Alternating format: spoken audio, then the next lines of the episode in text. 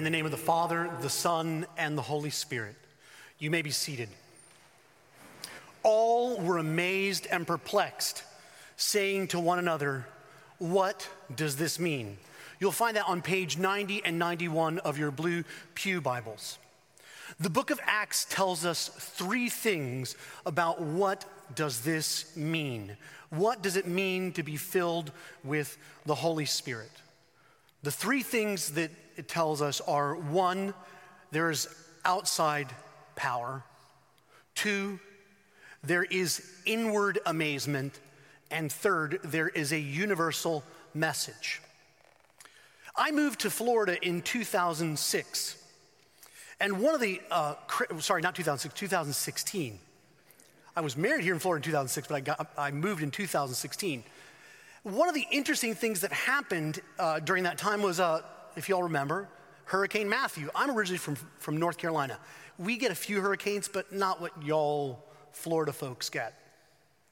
So the beauty of that was I remember my daughter, who was born in England, um, during Hurricane Matthew, at the, the space between feeder bands as the feeder bands are whipping houses here in central Florida. She would run out and just get drenched in that torrential rain because the winds had kind of died down and it was kind of fun for her. It was a new experience for this five year old. I know you're already questioning my parenting, but anyway, I forgive you. Isn't that what Christianity is about?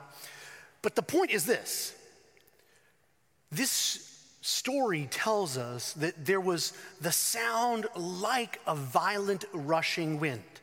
And what I like about that is that, interestingly enough, it says like a violent rushing wind. It didn't say it was a violent rushing wind, but it says it was like one. And the other thing to note is that it, it wasn't just experienced by one person, it wasn't just a, a, a sort of ecstatic moment in someone's heart all 120 of the believers that were gathered together in one accord experienced this same thing, like a violent rushing wind. A hurricane is an outside power. And what this passage tells us about the fullness of the Spirit is there's an outside power trying to break into our lives. The theologian Gregory Nazianzen put it this way he said, The Holy Spirit is the Theos Hagraptos, the God about whom no one writes. He's, if you will, the Cinderella of the Trinity. And you only figure out who Cinderella is and what she does in the story when she leaves her stepmother and her two stepsisters to go live in the palace. If you've ever had an outside force like a hurricane knock out all your power, you realize that you have never been generating any of your own power. And you're waiting for that to be restored, whether it's one day, three days, or five days. What the book of Acts tells us as human beings is this is contrary to what everyone else in the world tells you, which is that outside of you are all the problems. Outside of you are the systems that hinder you. Outside of you are the social problems. Outside of you are the interpersonal problems. Outside of you are the relational problems.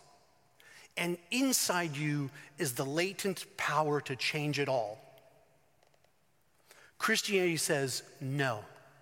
It says inside you is the origin of all of those issues. You help create systems. You help create personal relationships, interpersonal relationships. You help create social structures. Outside of you, something from supernature impinges upon nature to bring rescue and salvation. You need something from outside breaking in. Suddenly, there was the sound like a violent wind rushing through that upper room. The second thing that we see is there is inside amazement. Inside amazement. Yesterday, I had this amazing uh, privilege to see Father Denny and his wife Jane renew their vows of 50 years. And what I love about that is the fact that both Father Dennis and Jane in renewing their vows, were admitting that they didn't have the power in themselves to live another 50 years loving each other, let alone the first 50.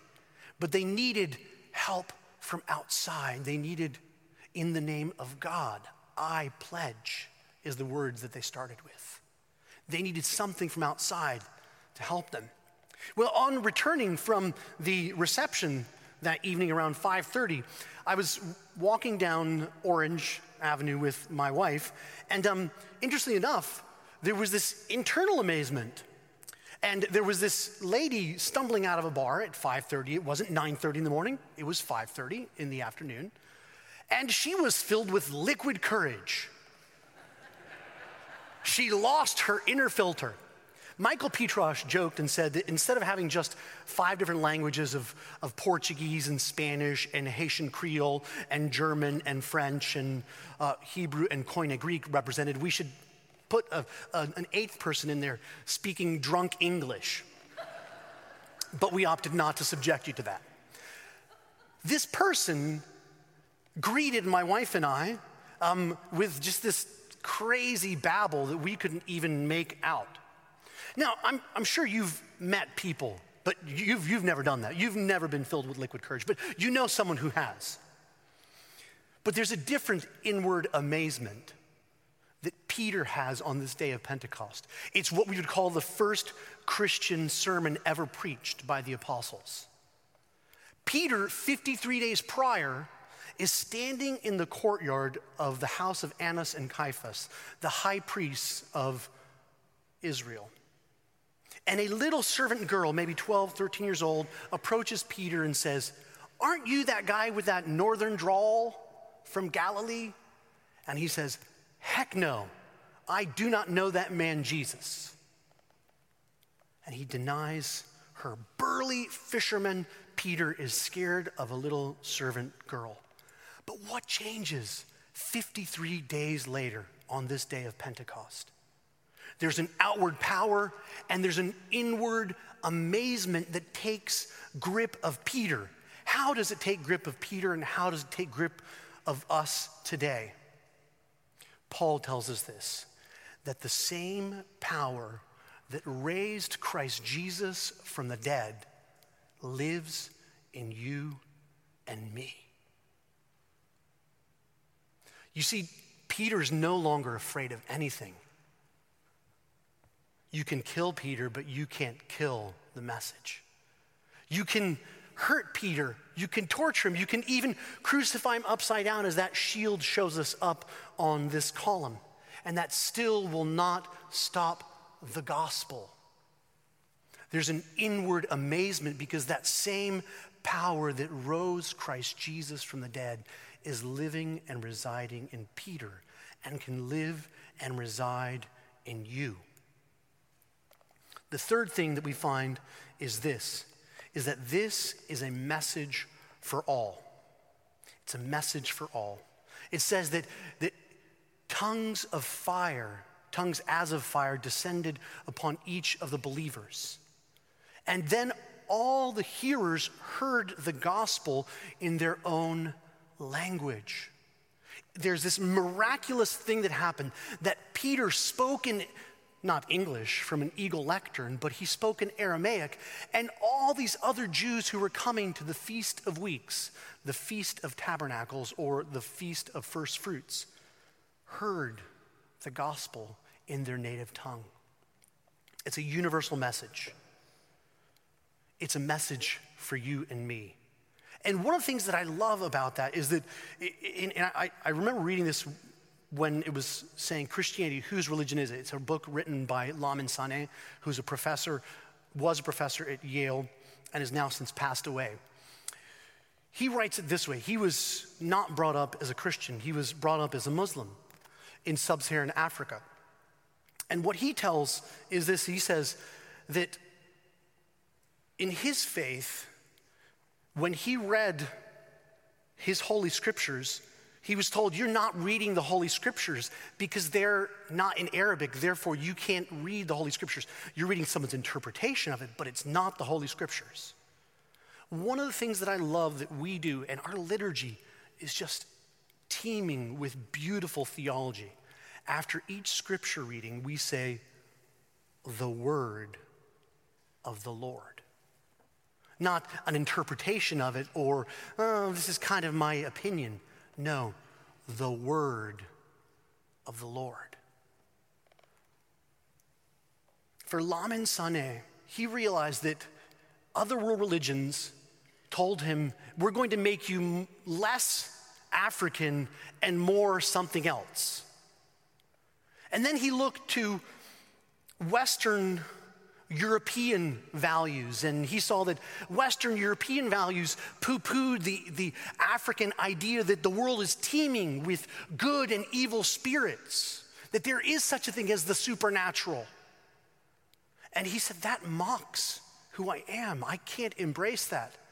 But what he found in Christianity was something supernatural, impinging upon the natural. It had critiques about his culture, but then it also had things that said, Your culture gets it right. You see, Christianity made Lamin more African, not less African. Christianity makes you more you, not less you. It makes you the real you. And that's why in baptism, when we go to those waters, we hear those same words that God the Father spoke over his Son, Jesus Christ, in the Jordan. This is my Son in whom I am well pleased. That's what he wants to speak over every single one of us. It says that the Holy Spirit came down upon Jesus in the form of a dove. God wants to make you more you by the power of the Holy Spirit. That's what your personal Pentecost can be. T.S. Eliot puts it this way in his poem, Little Gidding. The dove descending breaks the air with flame of incandescent terror, of which the tongues declare, the one discharged from sin and error, the only hope, or else despair lies in the choice of pyre of pyre to be redeemed from fire by fire. It seemed as though tongues of fire came to rest on each of them. In the Old Testament, God encounters Moses in a burning bush, or better said, a bush that does not burn. God encounters Daniel in a furnace when his friends Shadrach, Meshach, and Abednego are thrown into a fire. And Nebuchadnezzar, as he looks at that, says, Did we not throw three into that fire? Were there not three men in there? And they say, Yes, O king. And Nebuchadnezzar replies, But now there is a fourth, and his appearance is like that of the Son of the gods. And out of the fire come three of those four men because one man stays in that fire. And just as the law descended on Mount Sinai and fire descended upon Mount Sinai, informed the Old Testament people of God, so fire descended on the day of Pentecost and formed the New Testament people of God. And where that fire consumed everything in the Old Testament, in the New Testament, that fire does not consume us because there was another in the fire. Jesus Christ went to hell and back to rescue you and I from the inward things that plague us so that we could have power from on high. Luke tells us, You will be my witnesses and you will receive power when the Holy Spirit has come upon you, and you will be my witnesses in Jerusalem, in Judea, in Samaria, and to the ends of the earth. Come, Holy Spirit, and inspire.